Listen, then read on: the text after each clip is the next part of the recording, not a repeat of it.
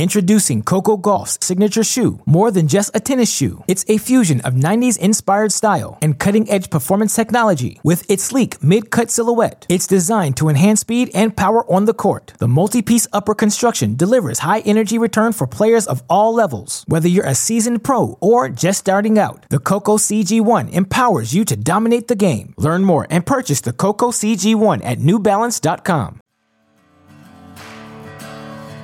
You are listening to Tennis Channel Live, the podcast on the Tennis Channel Podcast Network. We've got the game, the names, and the insight you need to stay covered on all the courts.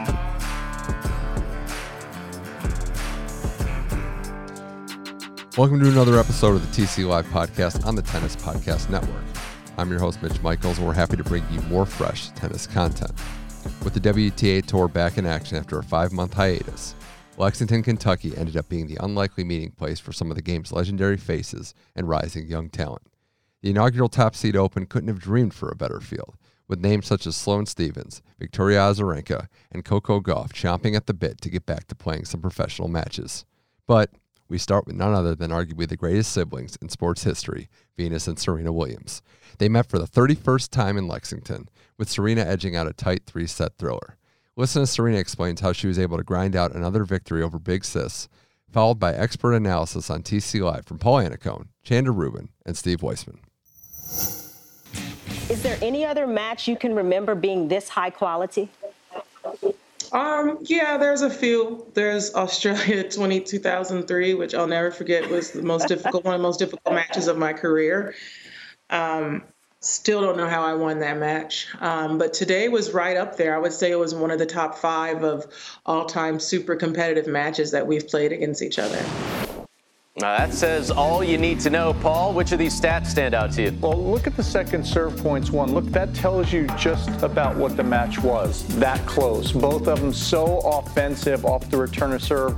But to me, Serena Williams just a little bit more relentless. She created 15 break uh, break points, um, and I think that that t- tells you uh, that uh, Venus had to work a little bit harder on her service game. So when you have that relentless pressure over time, it builds. But look, Venus got up that break in the third set. She was up a break in the third set and, and could have served it out.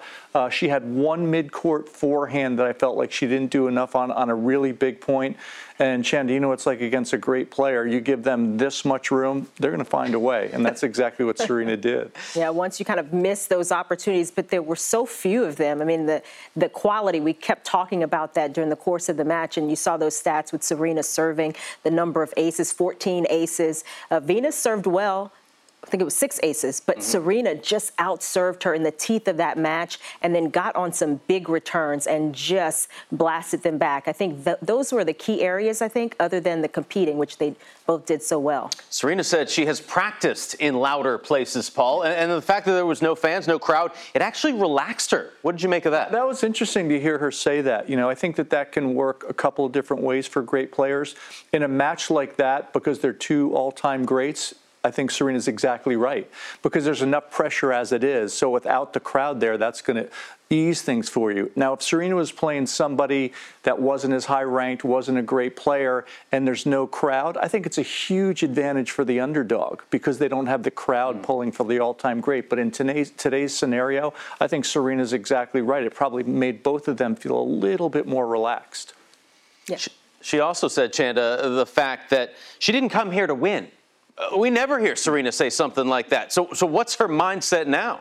Yeah, I, I, think she's trying to take that relaxed approach and just build. Obviously, the expectation of coming out and playing your absolute best tennis first match out, first match out of the gate after six months, it's a little unrealistic. And, and she has been a player that can play her way into form, build as the tournament goes on. So I think it's more from that standpoint, and certainly with the uncertainty of what it would be like playing with no crowds, playing under these different conditions and circumstances, having to make those adjustments, just taking a little pressure off of herself. But she she has handled it fantastically. And I think certainly she's got to be eyeing some, some bigger prizes along with this one. Great stuff from our TC Live crew. And shockingly, Serena was upset in her very next match by American and former TC Live podcast guest, I should point out, Shelby Rogers. Congrats on making the semi, Shelby, and keep it going in Lexington. Well, from one established legend to another in the making, 16 year old Coco Gauff also made her return to tennis. and she's picked up exactly where she left off. In the second round at the top seed open, she knocked off two seed Aryna Sabalenka, already the fourth top 50 win in her young career. Coco spoke with TC Live after the match, and our panel of experts broke down the continued meteoric rise and the maturity of Coco Gauff. I think I just, to be honest, I mean, the pressure moments is what makes tennis fun. I mean, you don't always win them all the time, but it, it, it's what makes the sport interesting. So I just went in there to kind of have fun and see what I can do and see um, how I would take the situation, and I just kind of went for it. Well, the calm. pressure moment's kind of fun. And that's just, I love the 16-year-old perspective. The pressure moment's kind of fun. I want to see how I do.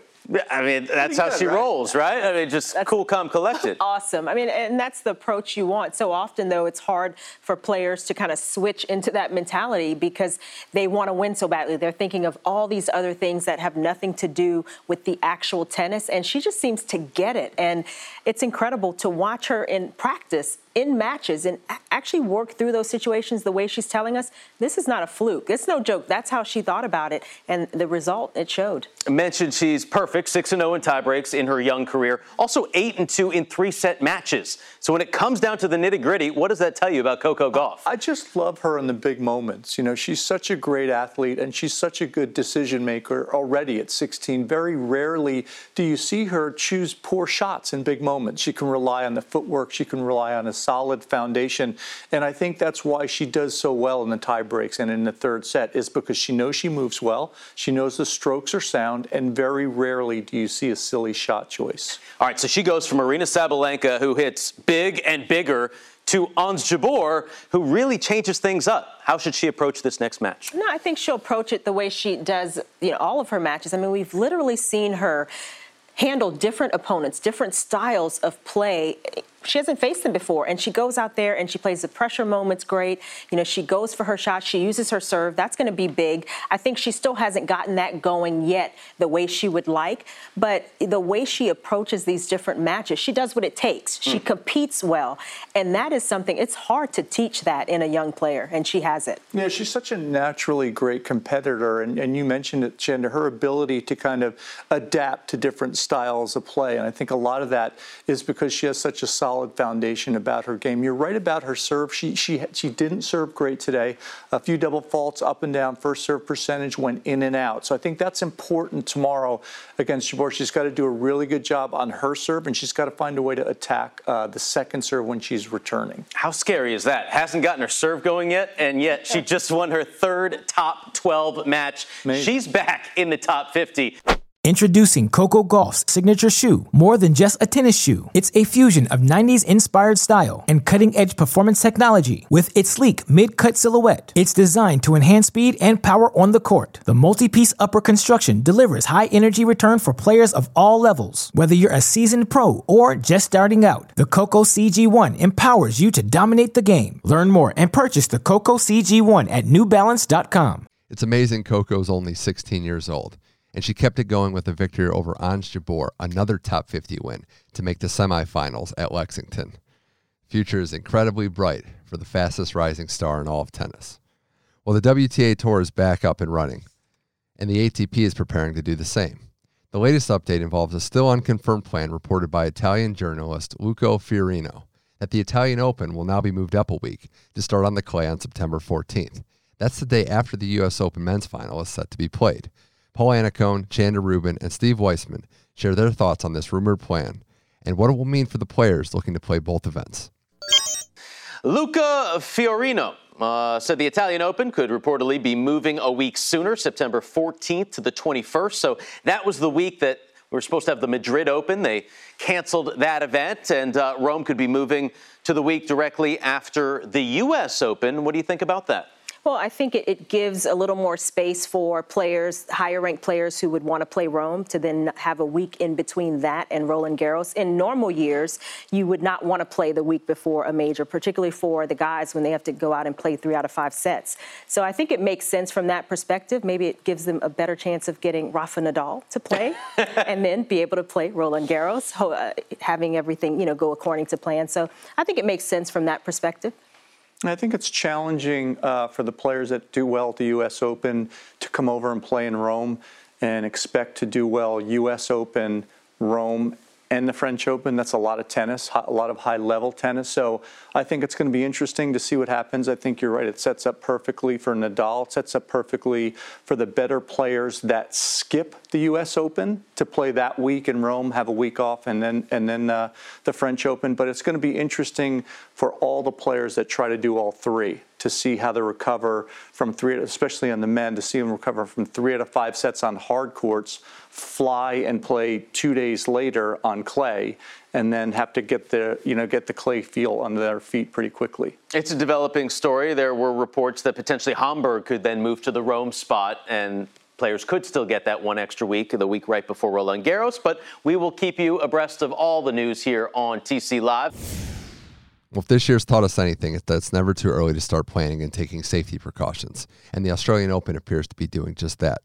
Tennis Australia has already set their health protocols for the 2021 Grand Slam in Melbourne. That includes five biosecure bubbles six weeks before the event and the prospect for 400,000 total fans.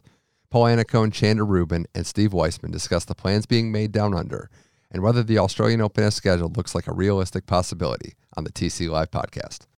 Melbourne back in a full lockdown oh, after a spike in COVID 19 cases, but Australian Open Tournament Director Craig Tiley and his team working hard to make sure the year's first major is held safely and on time. Here are the protocols. Five biosecure bubbles six weeks before the event, mandatory masks, social distancing.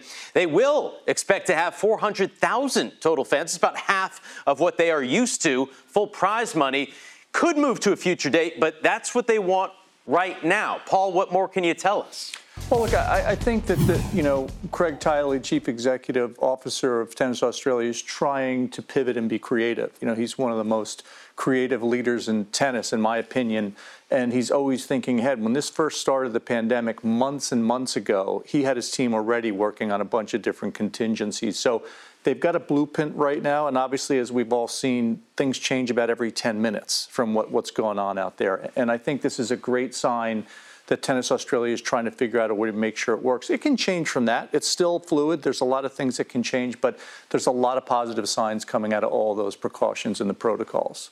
Yeah, it's been clear with, with everything going on that entities have to be flexible. They've got to be nimble, and uh, you know, talking about a team, a crisis management team, putting together different scenarios. I think it was five different scenarios, with the fifth one being mm-hmm. no tournament at all. Um, number one being holding it in the exact same way it's been held every year. I think it's obviously going to be somewhere in the middle, and they're maybe planning for that. I certainly think, as Paul said, they have been so creative in the past. They want to maintain their title as the happy slam. So they want players over there still enjoying the experience, not having to quarantine, you know, that hard quarantine for 14 days. So I think it, it's going to be a great effort on their part, and they're certainly planning and, and starting early enough so that they can put the best situation in place. Trying to make it as easy as possible for players, but as a former player, would you want to? I mean, this is your, your month off, right? Uh, would you want to get there six weeks beforehand. If you're going to do it, it's there, right? It's it's the, it's in Australia. It's during the winter months, summer down there. If you can do it, this is the time. For me as a player, I wouldn't mind doing it then because mm. that's the time to start up the year. Got to do what you got to do, and and most important is is the health is and safety of everyone, and being able to play this event as completely as possible. That's it for this week's episode of the TC Live podcast. Big thanks again to everybody, both in front of and behind the camera, for making this show exactly what it is intended to be a very great listen for tennis and sports fans alike. And a reminder that you can catch every episode of the TC Live podcast on the Tennis Podcast Network, tennis.com slash podcasts, and wherever your podcasts are found on all your favorite devices and all your favorite applications for podcasts. We live there. We got a couple shows lined up in the next couple weeks that are going to be great to listen to. The Cincinnati event, the Western and Southern Open, is going to take place in New York, the same bubble that's going to be used for the U.S. Open. We'll have a preview of that event next week, as well as a U.S. Open preview in the following week, also in New York. So you're not going to want to miss that. The tennis tour rage is on. It's great to have tennis back. It's great to have this show, and once again, it is great to have all of you out there listening. I'm Mitch Michaels. This was the TC Live podcast. We'll see you next week.